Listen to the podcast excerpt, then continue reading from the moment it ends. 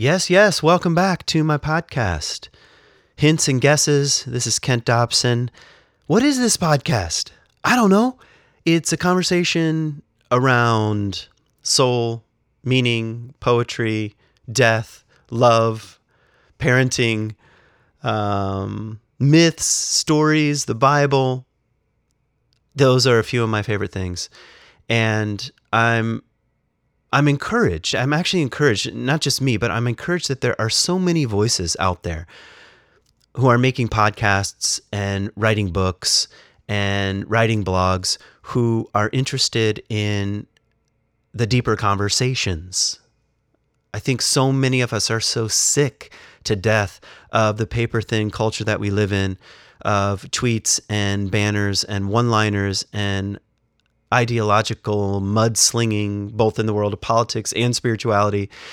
And I don't know, are, are curious and hungry for, for, for the deeper streams. Not that my podcast is like super deep. I just mean I want to be a participant in the great conversation, in the great conversations about what it means to be a human being, what it means to be a human being in the 21st century, right now on this planet that uh, is suffering in ways uh, human beings have never known and are just becoming conscious of.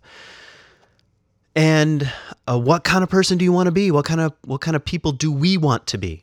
And anyway, those are that's the aim, I guess, at least in part of of this podcast. And I want to thank you for listening to it and for spending your time I don't know. Podcasts are amazing because you can do other things and listen to podcasts at the same time.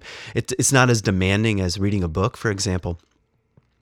But anytime you spend 30 minutes, an hour, sometimes podcasts are even longer, uh, listening, I, I'm grateful. And I want to thank specifically my Patreon supporters.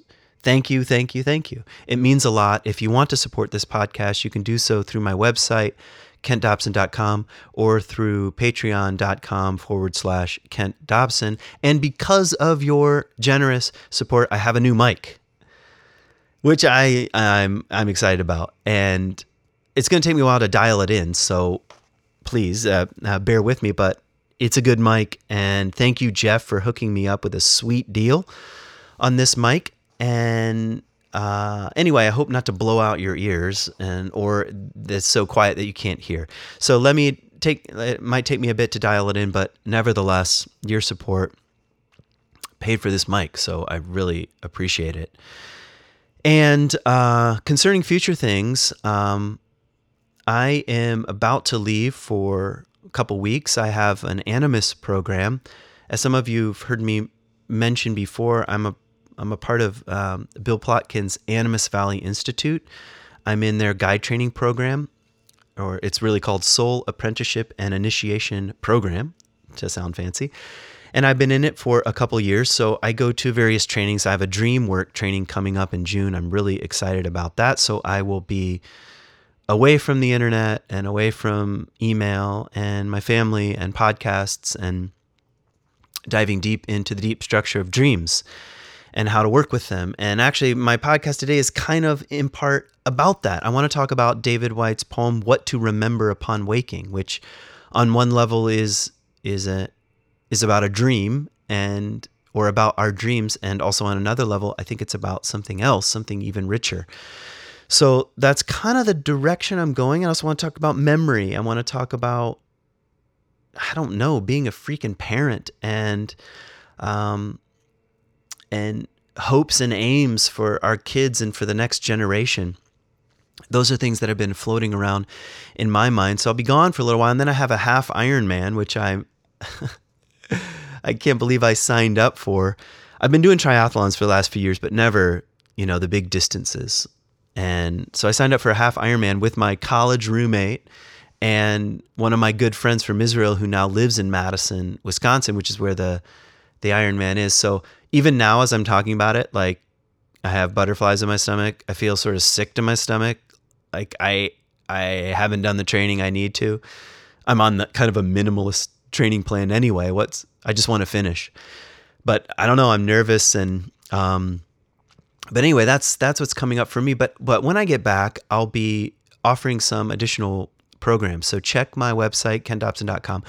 One of them will be an, an online program, which I did over the course of the winter, which I called Winter Descent. And I want to do one over the course of the summer. And in the winter one, people from all over the United States and even some people from Germany joined in this uh, program. So the idea is a small group of us get together over Zoom. And I think this one will be once a week for a month. And this one specifically will be about how to deepen the conversation between who you think you are and the soul. I'll be talking about particular practices and um, and we'll work with a few uh, myths and stories, but anything that that can deepen the conversation between soul or the deep self, the true self. And I still very much like the word soul, even though sometimes I don't even know what I mean by it, and it can often be misunderstood and misused. I can't think of a better one. It's kind of like the word God. What I can't think of a better one to talk about the the mystery of the wholeness of reality. Well, same for the soul. The mystery of of who we are in our essence is kind of what I mean by a word like soul. But it's it can be really rewarding to talk about some of these things in a small group, and and it's interactive too. It's not just me sort of lecturing, and you can join live or and I also record them. So if you miss a session or if you want to watch a session, you can go back to the previous one. So anyway, look for the details if that's something that interests you. That that so that's coming up this summer, and that's about as much. Well, maybe I should throw out one little um, shout out. I have another trip that I'm planning to Israel with uh, a church called East Lake in Seattle. Well, it's near Seattle, and I've taught out there a ton. This is my friend Ryan Ryan Meeks's church and a couple years ago, I did a, uh, a, pilgrimage to Israel, and now some more people want to come. So that's coming up next January. But I probably will have some spots available for the public at large. The main group will obviously be leaving out of Seattle, but it's possible to, to join from anywhere. So contact me again through the website if that's something that interests you. In addition, if you live in the Pacific Northwest, check East Lake Community Church, Google it or they also have a nonprofit associated with that. And I can't think of the nonprofit's name. It'll probably come to me in a second. And um, anyway, in in combination with uh, with their own nonprofit and Eastlake, I'm going to be leading a couple of retreats with Ryan Meeks this summer. Wilderness retreats. I call them Wilderness Within. One is a backpacking one, and one is kind of uh, a car, more of a car camping situation. So if that interests you and you live in that part of the world, please hunt down um, hunt down uh, East Lake Community Church. Find out the information. It'll probably fill up pretty fast. So if um, if it's already full, you can get on a waiting list. And Ryan and I, we've done a couple of these in the past, and we will continue to do them. So at least you'll be in the loop for future programs. So that's enough uh, of what's kind of going on for me let's jump into the podcast. So it was a strange couple weeks in my life. For one thing, I was sick, and I hate being sick in the spring. I know I'm kind of complaining about small things like, ooh, he's got an Iron Man, and and he's nervous about that, and he has a cold and allergies. Yeah, poor me. I know, but it's it's kind of disappointing to have a cold in the spring when everything is sort of coming back to life and and and even sort of my own creativity i feel like i got a lot of ideas. I got an idea for a couple of new books and but i don't know my body and said uh, no for a little while.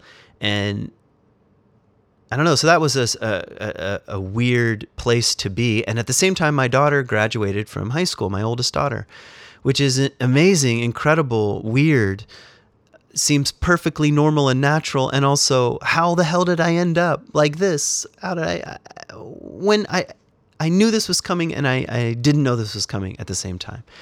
And i've all kinds of mixed emotions about about her graduation and and it kind of put me in a more nostalgic mood in a in a mood of remembering not only remembering what it's what it's like to be a dad and and and the the strangeness of being a parent and and the beauty and the joy and the pain and the love that's associated with parenting, but also just looking back in general.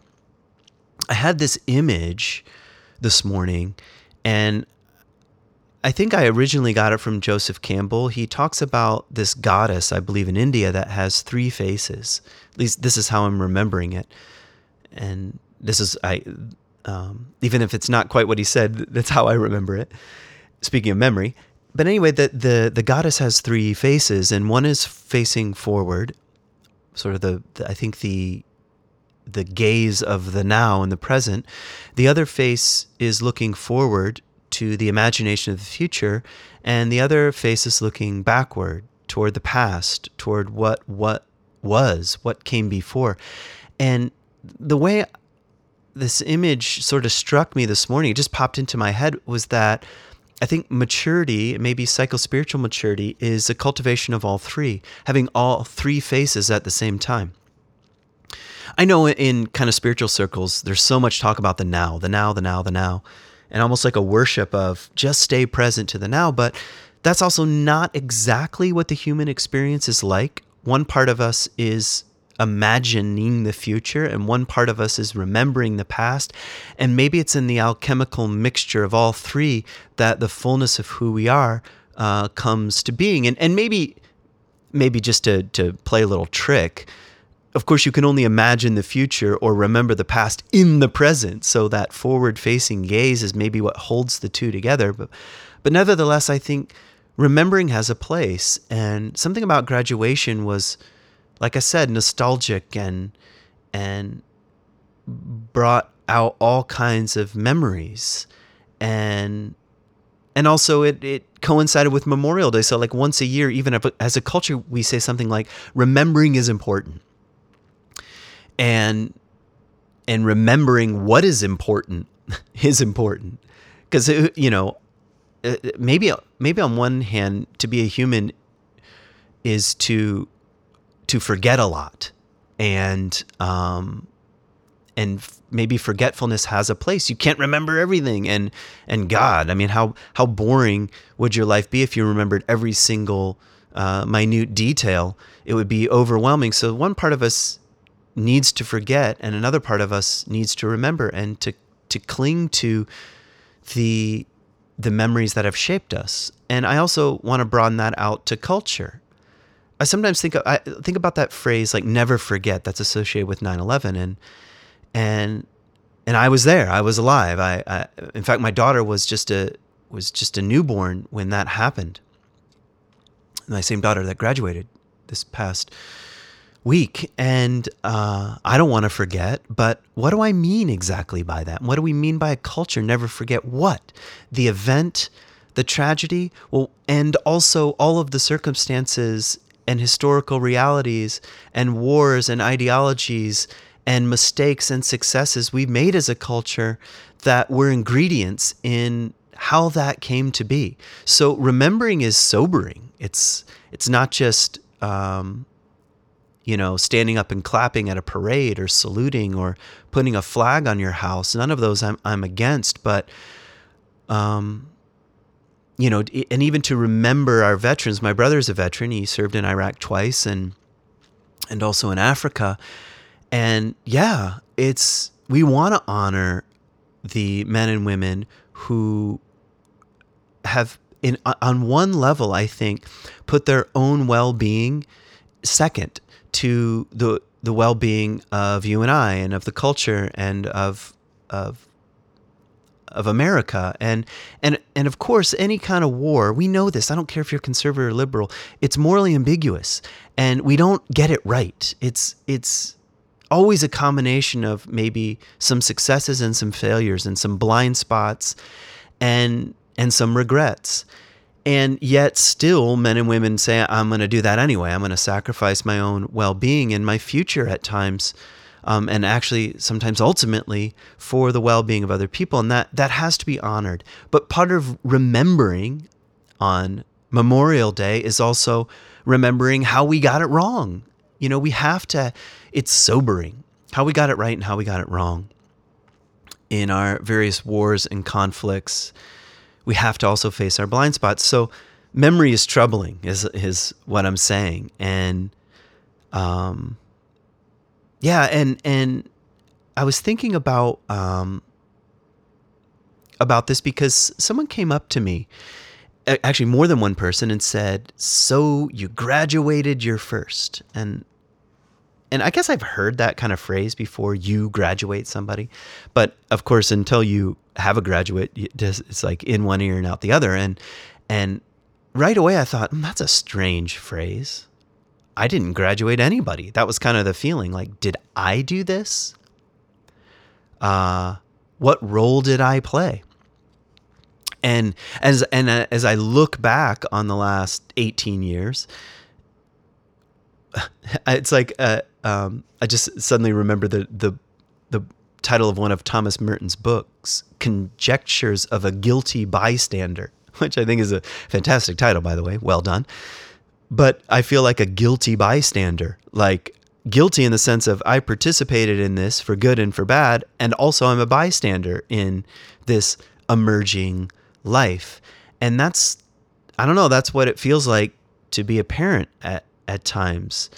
And parenting is like really troubling. And when my when my book Bitten by a Camel came out, here was like the general response I got from people. I got a lot of wow, um, thank you for telling a bit of your story, and I resonate with your questions about Christianity and and how it troubled you, and and people connected with kind of the maybe the theological um, structure of the book or the background of the book and how I was wrestling through some of these things and how I was beginning to think about faith and unlearn things about faith and so forth. But most of the time when it came to the Q&A, it wasn't details about you know, well, you use that quote from Augustine, is that really did he really say that or is that, you know, or whatever. They weren't like theological abstractions. People wanted to know two things well, I'm in an intimate relationship and my partner's not quite on the same page. What do I do? So they want to talk about relationships. And the other question was I don't know how to be a parent. I don't know what to tell my kids. I don't want to give them the same fundamentalist baggage that I had, but I also don't want to give them nothing. Help. And I thought, yeah, me too. Like, those are my troubling questions, which I guess I'm taking as a kind of challenge like, yeah, all right, let's talk about the real stuff. Let's talk about intimate relationships. Let's talk about intimate relationships with partners and parents and friends and the earth itself. After all, that is our most fundamental and fundamentally obvious relationship, and it's real. And more than ever, we need a conversation about that. And let's talk about our our our relationship with the next generation, whether you have kids or not. What's worth remembering? What's passing on? What is wisdom? What is truth? What do we hope for them? What are our aims? What are our own aims in life? And also, uh, what kind of world are we giving our kids? And what do we hope for them? These are these are the hard things of just wrestling with culture and nature and history and stories and meaning. Not that I'm going to do all that in this podcast, but I just I don't know. I'm I'm taking that as a kind of challenge, and and a couple of um, months ago, maybe about a year ago, I read a book that really disturbed me called The Soul's Code, and it's a book by James Hillman. And here's the basic premise: he says that the soul is something like an acorn, and the acorn has already built into it a kind of psycho-spiritual DNA these are kind of I'm kind of interpreting it. He doesn't use those exact words, and the psycho spiritual DNA has the capacity and the possibility to grow into a magnificent oak tree that's rooted in a particular place and in the world. And and he goes on to say this is his metaphor for the soul and and he goes on to say that this acorn is very subtle and it has aims of its own and it seems to operate almost regardless of circumstance and education and our best laid plans and our egoic attempts at making a name for ourselves or not, or all of our spiritual spiritualizing and attempts to be religious or not, something like the acorn continues to lay its own code um, and or or maybe it's following a blueprint that we're only barely aware of something like that. And he goes on to give some of the most disturbing examples you can think of of parents who did everything right and parents who did everything wrong. And he almost says something like, and it doesn't matter, that the acorn goes the way the acorn goes. And that's not exactly the same thing as saying, uh, being sort of fatalistic and it doesn't matter what you do as a parent or it doesn't matter the acorn's going to go the way the acorn's going to go because it does matter, but it doesn't matter. And that's the paradox that has to be held. And that's the tension in hearing something like, you graduated somebody this week. No, I didn't. And also, I did, sort of. the acorn was still operative, and I have no access to that. That's not mine, that's not my possession. The acorn, the soul, the seed of my own children is not something I possess.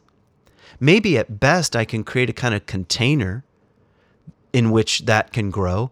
But that's the troubling thing about the book. He's saying there can be really shitty containers. You can be a shit parent, or you can be a fantastic parent, and sometimes the acorn goes the way it's going to go. That's sobering. But that also rings true when I reflect back on my own life. I think one of the more down to earth spiritual practices any of us can do is to ponder how did I end up here? How did I end up here sitting in front of this brand new microphone, making a podcast, talking about soul, talking about parenting? No part of me in my wildest imagination could have dreamed up all the many things that would have to happen to bring forth I don't know, this podcast or or even to to say this is a bit where I'm at in life. I mean, who is in charge of this thing? I don't imagine a mechanistic God up there with puppet strings. And I don't imagine a I am the captain of my fate, Invictus kind of um, uh, energy that I chose this through a series of, of strategic uh, decisions. No. Almost in spite of myself, I ended up finding my way into all these things. I've been thinking about this anyway because what would I say I'm into right now? Conversations about soul and God and and meaning and and I don't want to be anywhere else. What that what else is there to talk about? And I don't feel like in 10 years I'll be talking about anything different. I, I feel like I stumbled into, and I really mean that, stumbled and fell into um, into the things that I'm into. I didn't exactly choose them. And in fact, in times I ran away from them, and that was part of the bit too. And it's like damned if you do and damned if you don't. There that cliche, there's some truth to it. And that's a bit of the soul's acorn, perhaps. And and I don't know, what can we hope for our young people? I guess we can hope something like that they will live into who they truly are. And I guess that's part of maybe another way of, of saying it is to remember who they truly are in the depths of their being, in the way the the seed is shaped, that they'll recover and discover a bit of that and to plant that out in the world, to live that out in the world. And and maybe a, a bit of our own um, responsibility in this.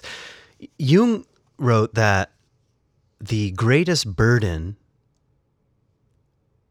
that um, a parent can give a child, or I think it's the greatest burden that a child bears, the greatest burden a child bears is the unlived life of the parent. I first heard that quote from one of uh, James Hollis's books. I think it's uh, Swamplands of the Soul and I, that just that just um, cut me like right to the core. Oh, okay, yes, I'm a parent and I have sacred responsibilities to help protect and feed and love and nourish and and get to know as best I can this child, and also the greatest burden I potentially can can put on them is my own unlived life. In other words, when I'm not living my own fullness, when the acorn uh, remains without soil, then that kind of burden becomes the heaviest to bear. And so the question is something like, what is my unlived life? What is what is mine to bear and do and be in the world? What's what's the the sequential psycho-spiritual sequen- sequential DNA of my own acorn? And what how does that want to spread its branches against a future sky? That's to hint at the poem I'm going to read in a second. That's David Whyte. What seed waits in you to spread and to grow and spread its branches against a future sky? Yeah, so what's mine to bear and to do and to be in the world? And in a way, that becomes the kind of living soil that nourishes the acorn of the people in our own life, like our own kids. So, my kind of metaphor for that, because what are we talking about? The soul, the acorn, the uh, the unlived life. Sometimes I like to think about it as a voice, what I call the voice beneath the voice, and maybe that really resonates with me because I'm I'm a public speaker, so I I don't know I use my voice, and I write, so that's which is a, a kind of voice. I use my voice out in the world, and and yet I also know that there's a voice beneath that that has its own song and tune and kind of speech. And every once in a while, I feel like almost in spite of myself, that comes through. That comes out of hiding just for like a second, for a moment.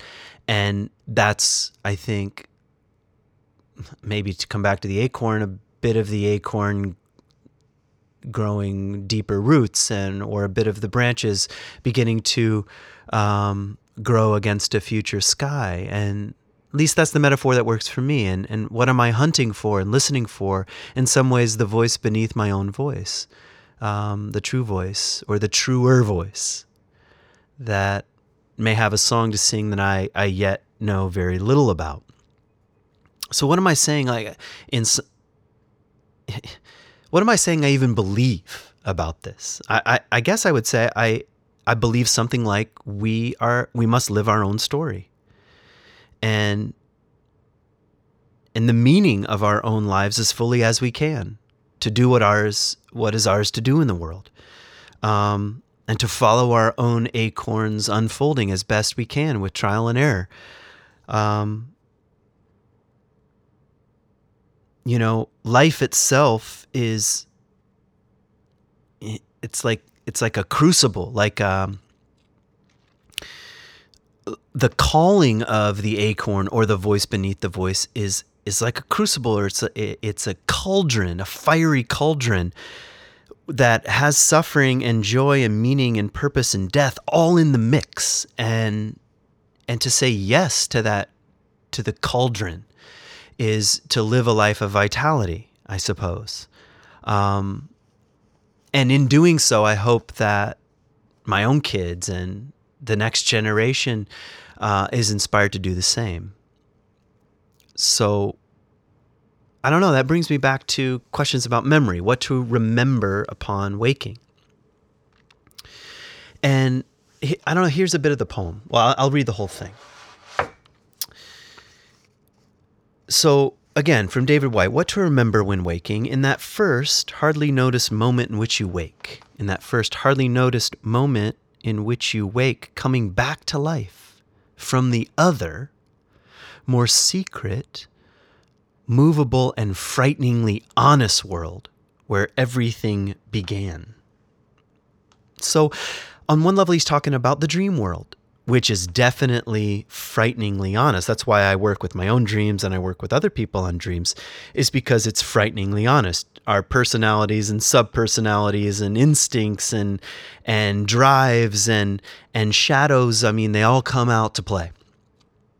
And it's frighteningly honest. Our our egos um, are often the very thing that's getting confronted and taken on by by the images and stories that seem to to move about in this frighteningly honest world.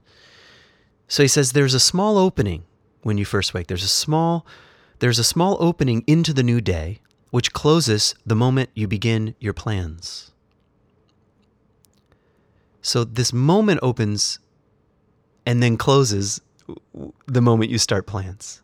Like, oh yeah, I got to do A, B, and C, and I got to do this, and I got this to accomplish and make, and so forth and so on.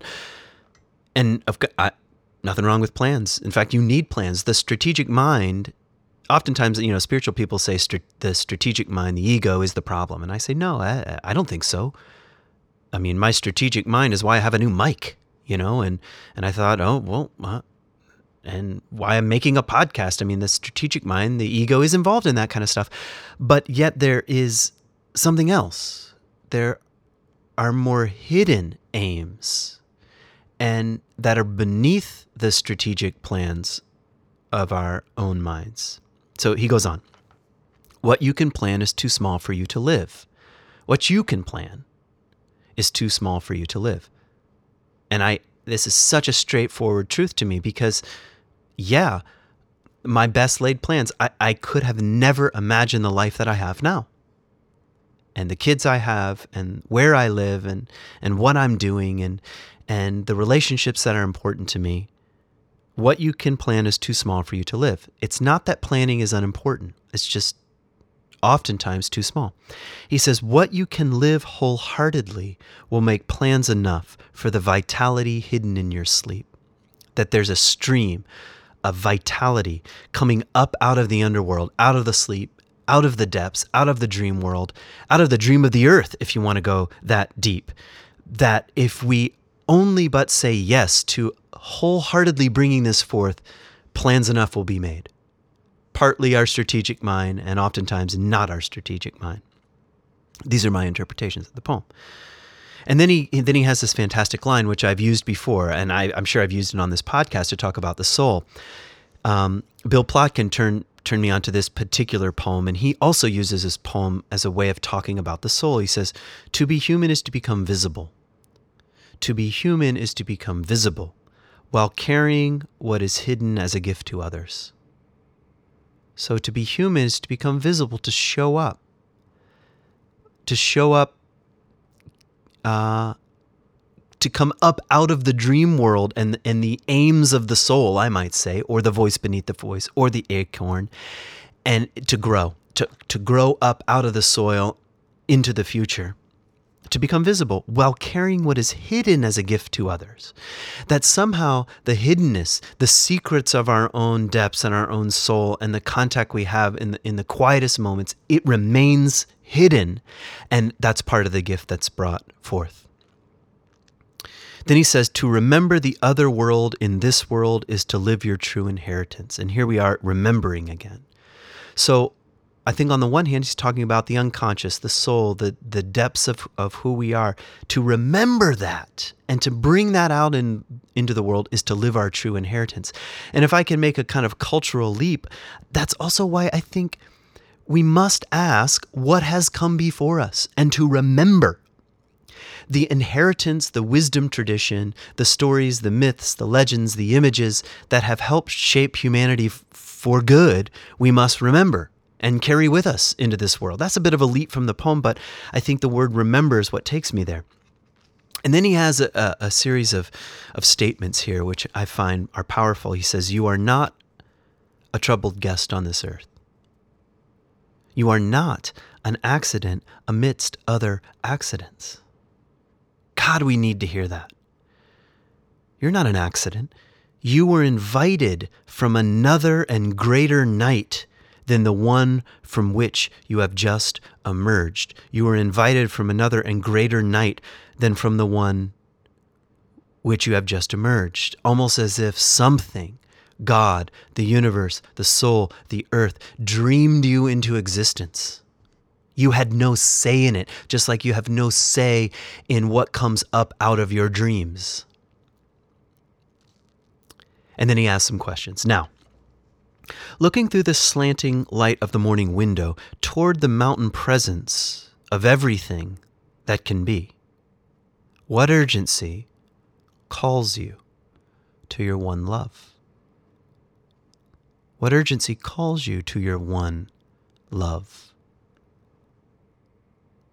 I don't know if he really imagines a human lover here, but maybe it's much more like the soul, the voice beneath the voice, the true self, or the acorn and its aims? What calls you to that? Or what urgency calls you to that love? He says, What shape waits in the seed of you to grow and spread its branches against a future sky? What seed waits, or what shape waits in the seed of you to grow and spread its branches against a future sky? Is it waiting in the fertile sea? He says, in the trees beyond the house? In the life you can imagine for yourself. And here are those three faces again. They just pop back into my head the face of the, the present, and the face looking toward the future, and the face looking toward the past. The life you can imagine for yourself is like that face looking forward in the open and lovely white page on the writing desk. Something of your life in the moment, in this moment that you're listening to this podcast right now, there is a open and lovely white blank page in front of you. What are you going to write? You know, that's that's the question of the poem. What are you going to write? And how are you going to know what to write? And he says something hidden wants to come forth. Some voice that you only get to taste from time to time wants to be heard in the world, wants to sing its song out in the world beneath our personas and egoic strategies and all this kind of stuff. In the open and lovely white page on the writing desk. So, what do I, I don't know, what do I hear him asking? I think he's asking something like, Are you going to live the truth of your own life? Are you going to pursue the truth of your own way of being in the world? Are you going to tell the truth of your own way of being in the world. What else is there? In in both senses, the pursuit, the longing to discover and recover such a thing, and also the pursuit and longing to live that forward, to bring forth who we are in the world, in service to the world, to others, uh, I don't know, to the earth. There doesn't appear to be a greater calling. Maybe in that sense, there's only one great calling, which is something like to live the truth of your own life forward. And I'm not saying that that's easy. In fact, the older I get, the more I realize how many illusions I still have about who I am, how blind I still am, how how much I still hurt people, how much I'm still caught up in in unhelpful and unhealthy patterns, and how how often I don't show up and what shows up is just my habitual defensive um, posturing rather than than the voice beneath the voice. And you know what i'm talking about. You you know when you're talking to someone and all of a sudden something comes out of their mouth that is the truth. And i think the truth is the right word for it. And you know it's the truth because it resonates in a certain way. And it's like all right the mask is not talking but something else is talking. And and like we're hungry for that sort of stuff. We're hungry for the truth. And we live in a post-truth world so to speak. And i mean that in two senses. I mean i mean it in the kind of political sense right now. I, I hate to say this because I don't like a lot of what Trump says and does, but when he says fake news, he's not 100% wrong. There is loads of fake news. There are loads of one liners and headlines that have no depth, that spin the truth, and on the right and the left. And we don't know who to trust anymore. In fact, I think almost without exception, we don't expect our politicians or leaders to tell us the truth anymore. We actually expect them to lie to us. Sometimes maybe we want them to lie to us. Other times I think we just have that low expectation when it comes to what it means to be a leader. We think, well, I don't think this person's going to tell me the truth, but maybe they'll make my life, I guess, a little bit better. So what the hell? I guess I'll vote for them or I won't worry that much about it. And it's it's like um I don't know, we're fatigued in this quest for the truth. And um which reminds me of a couple of things. And so so let me take take a a, a small detour for just a second. So a couple months ago, I heard Michael Meade give a podcast, another one of my teachers, I suppose, and uh, he was talking about one of the rivers in the underworld, which he called Lethe which is the uh, river of forgetfulness or the river of unmindfulness. And actually, Plato says that souls, when they enter the underworld, they have to drink from the river of Lethe, from forgetfulness, so they won't remember their waking life.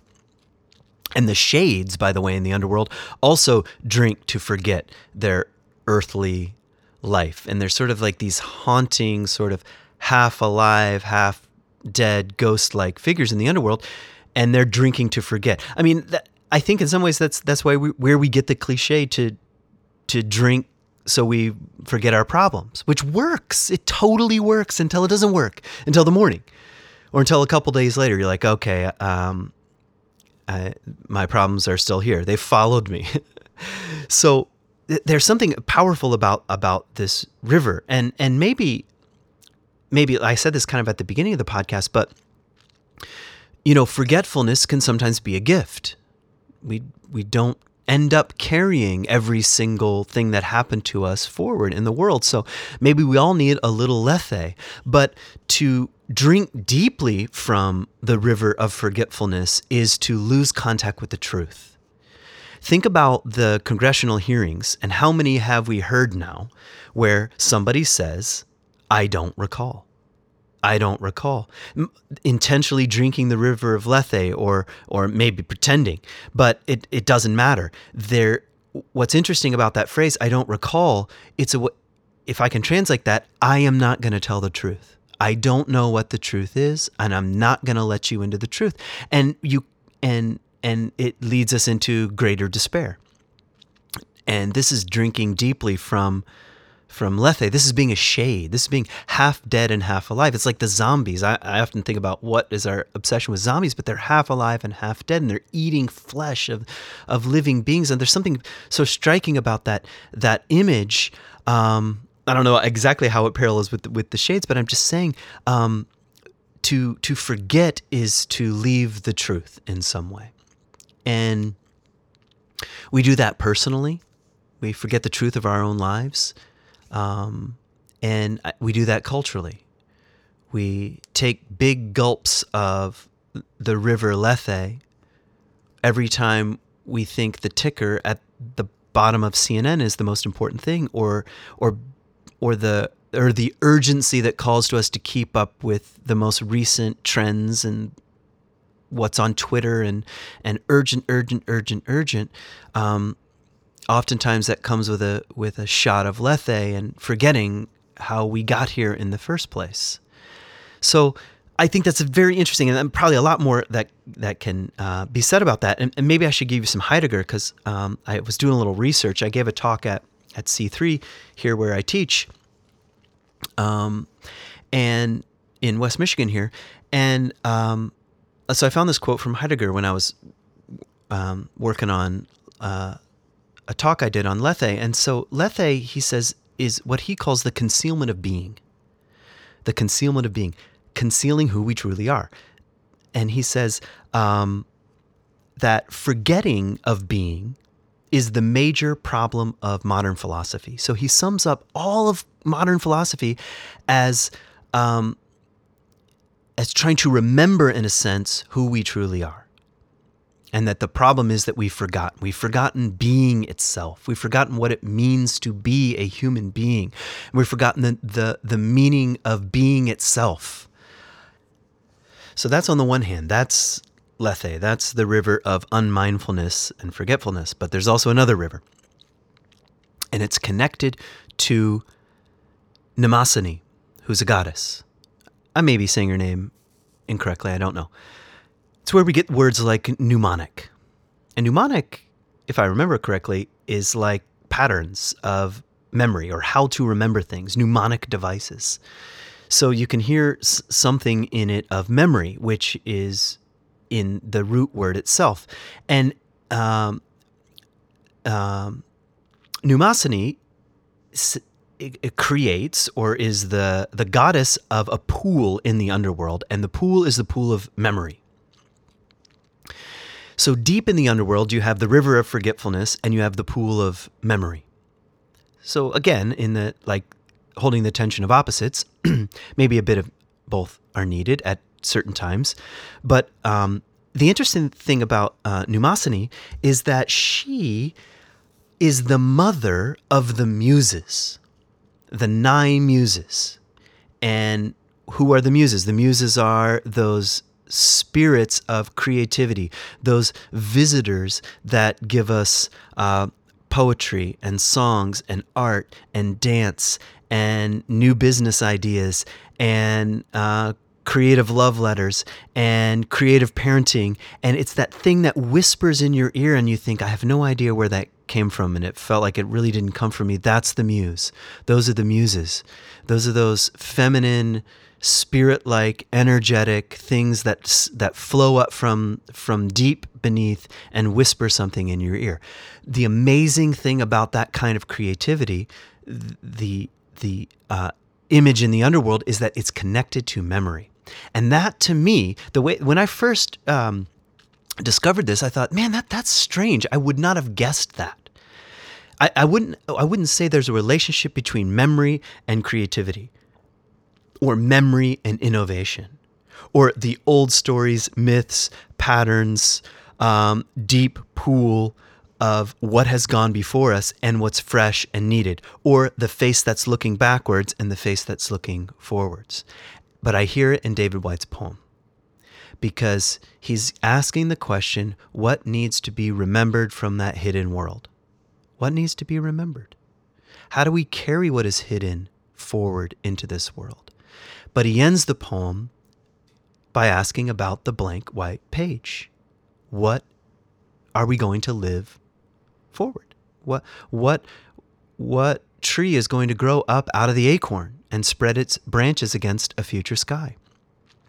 That somehow, in order to answer the question of the lovely white page in front of us, and more than ever, I think, we have to have active imaginations about the future of what it means to be a human being on this planet. We have to have a new consciousness, a new imagination, new stories, n- new innovative images and songs and structures and economies and businesses and and modes of travel and living situations and we need wildly we need creativity but that does not mean we we should or uh, cut ourselves off from the past from the this deep pool of memory. In fact we have to say something like what has come before us what are the stories that have brought us this far? It, it's almost like time is a winnowing fan anyway. So time just does time's thing, and, and some things stay and some things go. But the things that do stay, we have to hold again each generation and say, what is worth repeating? What is what is worth listening to? What wisdom is deeper than Twitter? We, we have to say that. And I just think it's interesting that our capacity to do so, to drink from this pool in the underworld, seems to affect symbolically our ability to have fresh and creative ideas, to be visited by the muse. So to remember seems to be vitally important to live something forward in the world. Maybe that's one reason why um, why when we when we listen to a great piece of music and um, or we hear a poem or a story or a story from the Bible or and and something in us stirs and what stirs is not exactly like I wish we could just go back and do it like they did it, but actually what gets stirred up is an imagination for for our own life right now. For the life we can imagine for ourselves. At least I have that sense. Something in us says wake up. You know, it's like like Rilke's poem on on Apollo where where um, and I think I mentioned this before, and again, I, credit where credit is due. I think um, same guy, James Hollis, turned me on to this, turn, turned me on this poem. But Rilke has a, a whole poem about um, describing in great detail this statue of Apollo, or I think it's the head of Apollo, like and its contours and its shape and the color, and, and it's a very beautiful poem. And at the very end, it says the very last line is "Change your life." Change your life. So listening to the past, to the stories that have brought us thus far, to ask questions about what needs to be remembered, to look at the head of Apollo, to listen to Odysseus, to um, just recently in our in our town, um, a statue went up of Rosa Parks, um, and we have a Rosa Parks circle in, in downtown Grand Rapids. But a statue went up, and, and, and it's very striking, this statue. And part of me asked, why are we putting this up? And part of it is because if we turn our gaze toward the past, it helps awaken our imagination for the future. It says something like, change your life. You, too, find your own way of uh, not moving your seat in the Rosa Parks circle, or of or we could reverse the metaphor of standing up into your the fullness of who you are and what is yours to do in the world. Yeah, change your life. It says something like that. So I don't know. I want to end with just a couple questions, and they're very simple. What do you remember? what do you remember? What do you remember remember about your life that in doing so there's something poignant about it. It's worth talking about it's worth passing on in a way. What do you remember? What do you hope? Here's another question. What do you hope you'll never forget? And, you know, I think about that question. I, th- I think about, um, I just thought what popped in my head was uh, how I met my wife kind of mysteriously in a movie theater. She, she was out on a date with, with my roommate. And there's a lot more to the story. I won't go into it now, but um, that's a moment I hope I'll never forget. I can f- still feel the strange energy that was uh, passing between us, a, mis- a mystery, and the mystery of my daughter's birth, and and really all my kids, and you know I could go on and on. What do I hope I'll never forget? And to forget it would be a great loss. It would be a loss of meaning. And and then I think we can ask bigger questions like what needs to be remembered, period. And just because it's old doesn't mean it has to be remembered. I mean, this is part of my own struggle with the Bible. You know, I think the Bible still has a place. That's why I sometimes do podcasts on it. But what needs to be remembered and what doesn't? What of the old stories still are telling the truth and what stories are not? Um, what needs to be remembered? Never forget, we say, well, what exactly? And that requires contemplation and I think deep thinking and yeah, that here's another question. What do you hope the next generation never forgets? Your own kids. What would you I mean, if you've noticed like recently without getting deep into into politics, it seems like we're having many of the same debates all over again. We're having many of the same marches all over again. We've had having many of the same conversations about um, rights and laws and all over again. Here we are again. And but what do you hope the next generation never forgets? Like, oh, um, being an American, and I know not everybody that listens to this podcast is an American, so take your own country. How did it come to be? What were the battles and struggles and philosophical possibilities that had to be wrestled through. Um, and what of those stories needs to be told? Because what I'm saying is that there is a relationship between actively turning your head in that direction, like that goddess, and really dipping into the pool of memory and our capacity to look forward and to imagine a future that's um, more life giving than the mainstream track that we're on. Because if we're honest, we're living in a suicidal, self interested, and destructive global culture. And the most recent UN climate report confirms that all the way up and all the way down. It's frightening. And and and your imagination matters. So we have to ask, how do we get here? What have we learned?